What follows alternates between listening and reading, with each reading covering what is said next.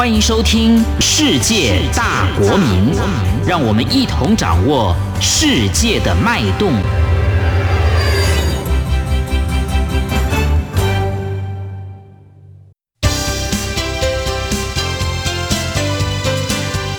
公民新世界。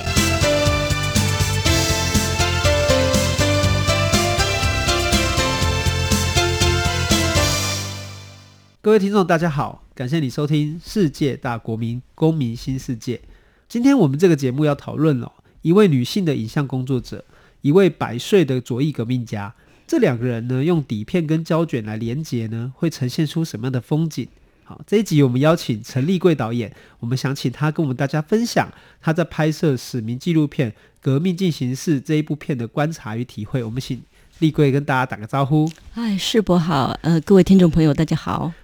好，立桂他其实在呃很早期在美国德州念书嘛，哈，那也在那边当过记者。那一九八九年回到台湾，就拍摄了相当多的纪录片。那我们今天呢，从这么多的作品里面哦，我们挑了一部片，想要跟你来一起讨论哦。那这一部分也是因为跟我自己有关，就是说我在二零一零年左右做了这位史明先生的口述访谈。那在二零一二年的时候，大概就把它整理出版。那这一部口述史其实跟立贵后来拍的这一部纪录片其实有蛮密切的关系。好，但是在访问之前，我想我们先跟各位听众介绍一位。呃，蛮传奇的人物啦，哈，就是我们想跟大家先介绍一下史明先生。史明先生他是一位一百零二岁的人瑞，那人瑞可能还少见，但是作为一位革命家的人瑞，可能就更少见哈。他一九一八年出生哦，是台湾的士林人啊。那他念书的时候是从早稻田大学的政治经济科毕业。啊，战前在上海以及苏州有协助中共做情报工作，好，以及他在大战结束以后，其实是先回先跑去了，好，不是回去，是先跑去华北的解放区，好，看到了土地改革等等的一些状况，才在一九四九年的时候从华北逃回台湾。好，那他逃回台湾以后呢？呃，大概在一九五二年的时候，因为他收集枪支被发现的关系，所以他就逃到日本，又偷渡去日本。我常常跟他开玩笑，我说：“你这辈子都在偷渡啊？有没有有没有一些比较正常的出国方法这样子？”那他在偷渡去日本以后呢，就开始了他几乎是超过半个世纪以来和支持台湾独立运动的一个置业哦。那立桂呢，你的这一部片其实是蛮有。去的，就是说，其实《革命进行式》可以说是台湾少数完整记录独立运动工作者的一个纪录片哦。那同时，这一部片它大概在二零一五年上映的时候，它有两个小时又七分钟，蛮长的。嗯。但是应该也是还没有记录完这样子，所以我想要请你先跟大家分享，就是说你拍过蔡瑞月女士，你也拍过郑南榕先生的纪录片，那以及。台湾的白色恐怖政治犯的故事，那你怎么来看你拍的这一部《革命进行式》呢？好，谢谢世博。我想我还是从我为什么会拍这部纪录片说起好了。那其实呢，就是在在二零一二年的下旬的时候，那个蔡瑞基金会他举办一场那个呃实名文化论坛，那就是由呃舞蹈家，然后还有。呃，剧作家跟演员，还有海内外的一些学者专家，那他们就分别用舞蹈、戏剧，还有呃论坛的方式哈，然后向欧丽桑致敬这样。然后那时候那个呃姚文智立法委员哈，还有那个何荣幸，他是那时候是天下杂志的呃总编辑嘛哈，他们同时去参加这一场盛会，那他们俩就同时产生一个想法，就是说。为什么就是说艺术家啦、演员呐、哈学者都各自以不同的形式来向奥利桑表达敬意，可是唯独没有影像工作者呢？那所以他们那时候就想想到说要帮欧丽桑拍一部纪录片。那所以正好那个就是二零一二年的年底，然后那就是那个世博的口述史就出版了嘛。那后来那个二零一三年的年初的时候，姚文智他就带着世博他们所呃出版的这一套一套三册，真的是不管是印刷啦，然后编辑啦，书写都是一流的这一套那个口述史，姚文智就拿来送给我，然后就他就请我说，希望我能够帮那个史明拍一部那个呃纪录片这样子。然后后来我就读完呃史明的口述史之后，我第一个跑去拜访的对象其实就是世博哎。然后那时候那个在咖啡店吗？对呀、啊、对呀、啊，我们就约在咖啡店见面。然后就是我就是很好奇，为什么相差这个年轻人会对这个。这个欧里桑这么呃九十几岁的欧里桑产生兴趣，然后以及很想要知道说他们认识的欧里桑到底是一个怎么样的一个人。除了先跟大家补充一下，就是说、嗯、呃史明先他本名叫施朝辉啦，哈、那那个他在做情报工作的时候，其实有好几个化名，好、哦，但是他从一九六二年出版《台湾人四百年史》之后，就把自己的名字定为史明这两个字，好、哦，但是。我们跟他比较亲近的时候，我们一般都会用日文的说法啦，就叫欧里桑，好，就是用这种方式来叫他。好，所以立桂导演，如果等一下讲到欧里桑，基本上就是提到史明先生这样子。好，那个谢谢世博的补充哈。然后，其实我跟世博见面之后，他跟我讲了很多事情哈。那其中我印象很深刻的那个是世博，他提到说，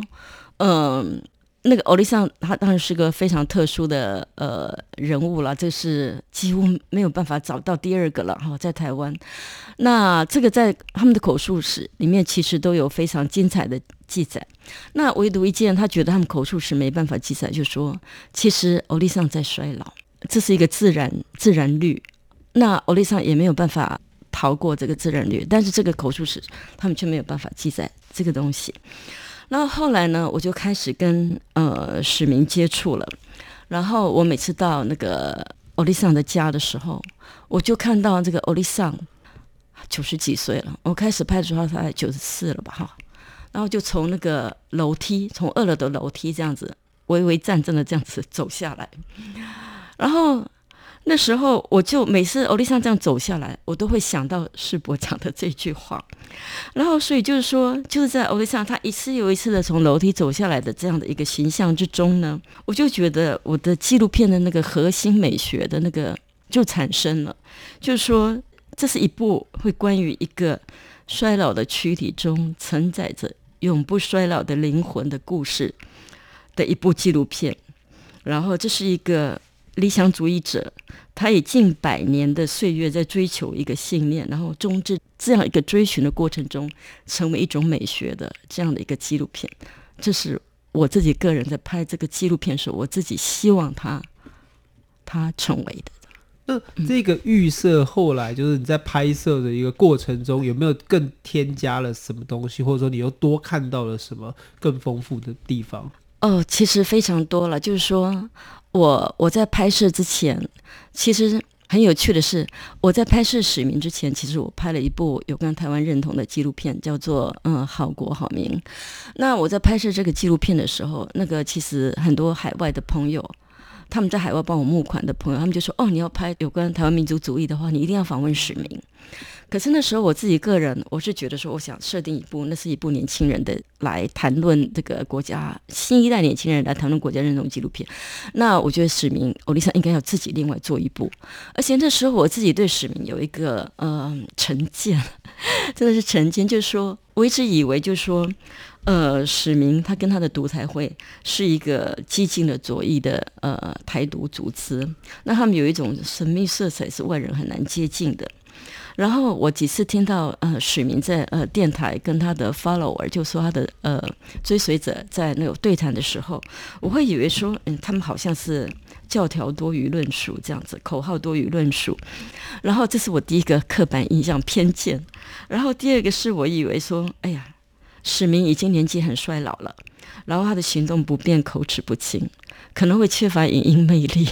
也许不是一个最好的呃纪录片拍摄的对象。可是我觉得，就说，在我跟欧丽桑接触之后，我就觉得说我真是大错特错。欧丽桑他他给我的经验就是说，不断的都是一个一个惊叹号，让我这样非常哦惊叹连连这样子哈。就说欧里桑，我本来以为说他的故事九十几岁了嘛，我要讲的一定都是过去式啊，结果不是诶，他的活力还还非常非常的充沛，然后还非常非常的有行动力这样子，然后。所以我后来决定，就是说把过去跟现在做一种交替剪辑的方式来呈现。对，那就说，当然这个惊奇还非常的多了，包括就是说，嗯，我本来说认为说欧丽桑他们的组织是很神秘，外人很难进入。可是我们一开始派入欧丽桑之后，然后进到欧丽桑的家，我就觉得说，很少有人会以这么开放的一个态度，就是说，他把他最私密的空间都完全开放给你，非常热情的邀约你进入他的生活，完全对你不设防。然后他最常跟我讲的话就是说。你什么都可以问，哦，什么都可以说，好的也可以说，坏的也可以说，所以我们就可以进到哦，他那个他那个卧室很像这个，我想世博很清楚，我们进他卧室很像那个灾难片的现场一样，真的是非常之凌乱这样子。然后我们可以打开他的那个衣柜，看到说哦，为什么他是一年三百六十五天都是穿这个。牛仔外套，对，牛仔外套、牛仔裤，因为它全部都是牛仔外套、牛仔裤啊，他的衣服就是他有非常多套啦，可是都是一样的啊，所以他换来换去都是我们看起来都是一样的，对。然后还有我们就说以为史明非常没有影音魅力，然后以为一个老人，就发现其实不是耶。有几次就说那个蔡瑞月他们的舞者，他们办活动或者表演的时候，他们希望欧丽桑跟他们配合，融入在他们的舞蹈里面。其实没有跟欧丽桑 rehearsal，没有事先预演，就是到要表演的时候，先跟欧丽桑讲一下，然后在表演过程中，你就发现说，欧丽桑他能够充分的理解、充分的配合，而且他还能够加码演出，他是一个非常非常 优秀的表演者，然后他有能力去掌控那个群众的情绪，这样子，那。有关于欧利桑的那个他的理念、他的论述的部分，他的那个战略了、战术这个部分，呃，他的社会主义了，呃，革命的战略，我想我就不再赘述。那我要说的是，让我也是印象非常深刻，就说，呃，欧利桑他的人文素养，他的人文素养非常的深厚。他不只是就说他读旧恶文学，可是当我们跟他讲村上春树，他也能够跟你谈。然后他的那个呃古典音乐的素养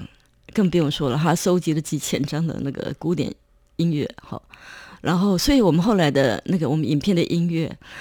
不管是马勒啦、贝多芬呐，都是史明谈到的音乐，我们把它配进去的。对，还有他知道我们拍电影，哦，喜欢电影，他也会跟我们谈卓别林。所以就说，他就是呃，因为他的人文素养这么丰厚，所以我们我们常在。英文有一句话在形容一个人说，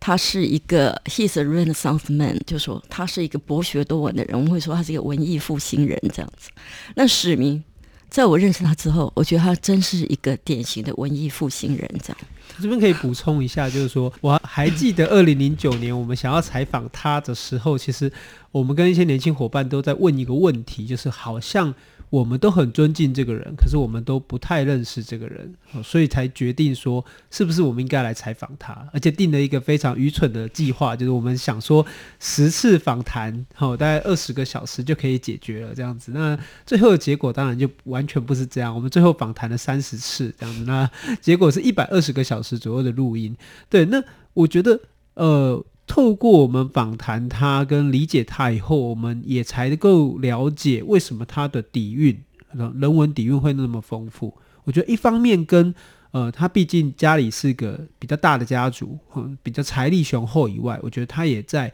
日本就是在早稻田大学时期受过非常丰富而圆满的教育。哦我我自己的理解就是说，大正民主。这一个遗风哦，虽然他到了三零年代才到日本念书，可是我觉得，毕竟他念的是私立的大学，而不是官立的大学，所以我觉得那个整个民主的风潮还是对他产生相当大的影响。而我在看你的这部纪录片，包括我觉得你把他的啊阅读的、他听到的音乐都放进你这个纪录片，然后呈现他的人生，这一点是我觉得。口述史比较无法做到的部分以外，我也觉得呃很感动的一个片段。好，这边也跟立贵分享，就说，其实我整部片我觉得就如同你说到的，你说是一个衰败的身体，你记录了他这样的一个过程。其实我自己也是从这个角度出发，就是我觉得很多人可能会把我们这几年来讨论他、谈论他的思想、讨论他的个人，我觉得视为是一种彰显或者是一种成功的表现。可是其实我觉得不是。就是说，当我认识他的时候，他已经八十几岁了。那我当我开始访问他的时候，他已经九十几岁了。其实我们在看他的过程，就是看他如何一步一步、一步一步，然后到就是没有办法呈现他自己应该或者期待的样子。所以你在游泳池的那个片段，是我非常感动的。就是其实我看着他跟他的伙伴同志阿忠阿忠哥。他们光穿一个泳裤就要非常久的时间，慢慢把泳裤穿起来，然后再慢慢的走在游泳池的边边，准备要下水游泳的这个过程，其实那是一个很生活的片段。可是我觉得，那就去呈现了意志跟信念，好，在面对肉体的衰败这个一个不可逆的一个过程之间的一个拔河哦。所以我觉得这部。影像对我来说，我觉得你有看到这样的一个矛盾跟冲突。我刚刚有提到，就是说我在看欧丽桑下楼的那个过程中，每次去他家，他走下楼梯的过程中，让我想到说，一个衰老的躯体中承载着一个永不衰老的灵魂，这样的一个呃意象。每次呃去到他家。每次下楼就请摄影师说：“你开始拍，你开始拍。”摄影师每次跟我讲：“我拍过了，拍过了。”可是我说：“你再拍，再拍。”可是再怎么拍，我还是觉得是不足的。然后直到我们去拍游泳池的那一次，那一次我们去拍欧丽莎游泳，那其实就说，呃，在欧丽莎进入更衣室之后，我们就在。外面，因为我是女性嘛，我总不好意思就跟着他进去男性更衣室。那我就跟摄影师，我们就停在外面。虽然摄影师是男的，可是那时候那个阿忠他自己出来叫我们说：“欧丽尚书你们可以进去。”哎，这我真的是非常讶异，因为一个人的更衣这是非常非常私密的。虽然我们已经打开他的衣柜，进到他的卧室，可是我们还不至于跟到他的更衣室里面去。那可是他就是这样邀约我们进去。我就觉得这是真的非常特别，然后他就是我们就有那个摄影师就进去拍嘛，哈，拍完之后其实我是没有看到那个影像的，然后拍完之后，然后欧丽桑出来了，然后再走那个他那个游泳池端的五十公尺，他走了好久哦，真的旷日费时，走了十几分钟，他走了真的像小碎步，然后伫僂的这样走，这中间还有他还是要跌倒了，然后阿忠要扶他，然后他还跟他说，唔免呐。阿忠还跟他说：“ 阿忠跟说，啊你都叫没跋倒啊？伊讲我那跋倒，你看给他捡起来的话，对他就是这么坚持，他要自己走这样，然后一直到他下水游。他下水游，其实我们看到他吃水吃了好几次，然后他对他的游泳他是不满意的，他觉得他游完了之后，他还跟我们说，他想要再游一遍，让我们再拍。”可是我们其实不是要呈现他游得非常的神勇，我们其实就是要呈现他最真实的样子。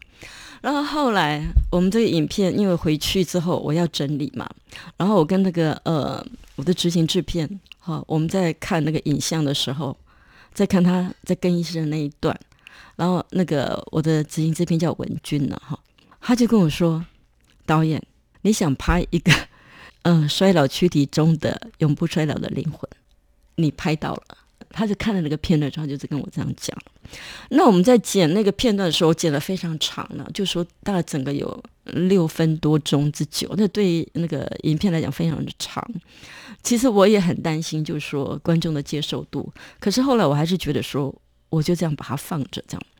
那影片的回响其实是那个反应是不一啦。啊、有的像世博这样子的一个一个感受，就是我觉得非常的感动。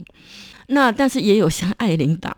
他看到这个影片这个片段，他啊有一次我在梅心怡的生前告别趴的时候遇到了艾琳达，然后他就跟我说。他要跟我讲一件事情，他去看了这个影片，他年轻时候就认识史明了，他对史明，史明长得很英俊，他对史明是有他的一个很深刻的呃印象在他脑海里。可是他看到这个里面这个史明这样子这么衰老，而且那个身体那么样的衰败，在游泳池里面我们拍他的身体，他觉得我们对他非常不敬，然后完全破坏了他对史明的印象，他觉得我好残忍哦。那我就跟艾琳达说，其实我想传达的是什么样的一种感觉？那我想有些人还是不能够接受了，但是呃，我得到的这个肯定的，还是比比像艾琳达这样的一个感受的还是多一些了。对，那对，那我还是觉得说，那一段是也是我个人相当喜欢的。这样，立贵，你提到就是说，如果说你刚刚讲的那个游泳池的片段是对于观众的一个挑战，然后 就是破坏他过去的美好的印象的话，其实我接下来想要跟你讨论另外一件事情，就是说拍摄其实本身就是一个互动的过程，也是一个互相挑战的过程。如果游泳池的那个片段是你对观众的一个挑战的话，那有另外一个部分，其实我觉得非常有意思，尤其是你是一位女性的纪录片导演。而且你在这一部纪录片里面尤其珍贵哦，我可以说是可以说台湾目前可能也只有你唯一一位访问了史明先生的女友，也就是他的日籍女友平贺协子。那你可不可以跟我们分享一下，就是说你怎么来看？你作为一位女性，你来看革命与爱情，以及你作为一位纪录片导演，你怎么去理解人生当中有一些可能没有办法开口的艰难？或困难，就是说，呃，说实在，我真的很很意外，我也没有想到说我能够访问到平和。那但是平和一直是在从那个口述史中，我们看到这个女人的存在，她这个很重要的。然后就是说，史明他承认的，呃，他的呃女性的伴侣中，他唯一承认的就是平和嘛。那可是却哎奇怪，他从来没有在其他的记录里面。被呈现后，那我们都以为平克已经过世了嘛。那所以后来那个呃，我们必须要去日本拍摄的时候，那我就跟史明谈到说，我们去日本拍摄，我我不想只拍新真卫这样的一个空景，因为因为那时候欧丽桑已经年纪大了，他没有办法。呃，陪我们到日本去，呃，重返他的那个新真味的那个呃面馆那个场景，为我们现身说法。所以我就跟那个欧丽桑说，我希望能够访问到平贺协子还有前田光之这两位女士。然后前田光之，世博你要补充一下吗？哦，呃，前田光之他是史明先生在日本的时候，他曾经开了一个面店。哦，那这个面店到现在还在哦，在池袋。那这个面店他在。一边煮面啊，一边做他的革命运动。那前田光之其实也是他在就是一九七八零年代的时候认识的一位日本的，算是他的革命同志跟革命伙伴。对，那后来那个前田光之让他来台湾的时候，他经常来台湾，然后其实帮史明传递一些讯息。后来就是那个卢修一案呐、哈，那个。同时被抓了，前田光之也叫前田光之案了，跟卢修一还有一个柯四兵，他们三个人陷入这个案。然后后来那个因为前田光之是日本人嘛，好，他也被关了一段时间，然后被遣送回去。然后因为我提出想要访问前田光之，然后那个呃欧丽莎就跟我说，呃前田光之他在那个被关的那一段时间，他对台湾人太失望了，因为他觉得就是说他为了。台湾的这个呃保护这些地下运动这些人士，他受了很多的苦，他在监狱中受了很多的苦。可是他觉得，就说为为什么台湾人这么容易的 被抓了之后就全部都供出来了？这样，他就觉得说他对台湾的这些运动很失望，所以他从此他就不再管台湾的事情了。呃，这是欧丽莎上告诉我的。那所以他就说，我们就不太可能去访问到前田光之。但是平和鞋子呢，欧丽莎确实跟我说好啊，他就呃。就帮我联络了，这是我非常讶异，原来他们之间都还有保持联络嘞。对，然后他就跟我约平贺协子，我们约在新真卫见面这样子。然后，呃，我也很讶异的，就是说我们约在新真卫见面，约在一个某一天的那个下午两点钟，结果平克居然比我们还早到，我们大概两点早一点点吧，两点五十八分左右就到。然后那个呃。平和鞋子居然已经在那边等我，我觉得非常非常的羞愧，这样。然后就那个平和鞋子，他就呃，我们就一起搭车去他家。然后这个其实那天就是正好很不巧，帮我做翻译的人，他正好那一天晚上他要去参加一个告别式，然后所以就说临时发生的事情，所以他变说他只能够帮我呃，大概我们去到他家的时候，他已经三点了，大概我们只能从三点访问到大概五点多。将近六点这样的时间，这样子，然后可是我们用平贺的话，其实是而且要拍摄，还要拍摄，所以就是说会需要很多时间的。但是还好，平和鞋子我们发现就说，哦，他真是史明的这个革命家的对照组，他的记忆力哦，他那时候是已经八十七岁嘛，他跟史明是相差九岁，然后他的记忆力非常之好，跟欧丽桑有的比，然后就是说。他还行动非常的敏捷。我们在拍摄他的时候，他他爬上二楼这个舞蹈室，我们几乎追不上他的脚步。我们在拍摄的时候，他嘣一下就 就跑上去就不见了。我们后来那段画面必须要用慢动作才能够呈现。然后平克他在讲到那个欧丽桑的时候，尤其他讲到我们最最重要的，其实是要讲他的他跟那个呃史明在那个中国的。如何认识，然后如何进到那个中共解放区，然后如何逃出中共，然后回到台湾，再从台湾逃出回到日本的这一段嘛。然后我觉得有一句话很有趣的是，平克他在讲的时候，他会用手这样子画，他如何逃出那个中共解放区，他用手用笔这样子在纸上这样画，跟我在那个呃史明的从前的人拍这史明讲这一段时候的历史影像。一模一样，他们同样的用手在那里画这样子，那所以我就觉得非常有趣。然后就说，当然就是那个平贺他，我们最最呃感兴趣的，当然就是说他为什么会跟欧丽桑分手嘛。我觉得那个平贺他非常的坦诚，他就讲说，嗯，他跟呃史明这么久，他刚认识史明的时候，他是一张白纸，他才十八岁。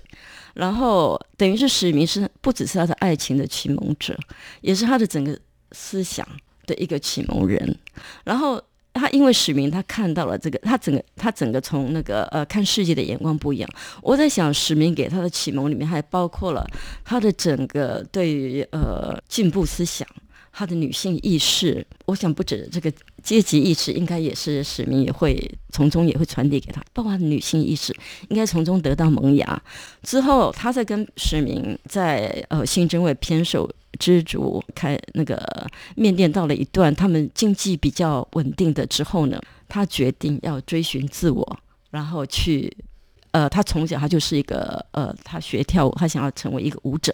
所以呢，他决定要跟史明分手。那因为他说他看到了史明的缺点，那我问他史明有什么缺点呢？他说，因为欧丽桑很有女人缘，然后他所不知道的，他不管他知道或不知道的事情，欧丽桑都做了很多关于女性的事情。这里我们其实他一讲，我们都还蛮能够体会的了。那我就觉得说，呃，这真的是一个革命家，他被他所一手栽培的女性给革命掉了。对，那对，那后来我们把这一段。在拍平和的过程中的照片，然后去给那个史明看的时候，欧里桑眼眶都红了。这样，他就说：“嗯，确实，个人的人生是有一些个人无法处理的事情，即使是一个革命家也是一样。面对爱情是有时候是无奈也无言的。”，我们今天谢谢立贵哦，跟我们分享这部纪录片。我们相信革命进行式的完成是机缘，是意志，是意外，也是一个美好的结果。谢谢你的收听世界大国民公民新世界我们下周再见。谢谢大家。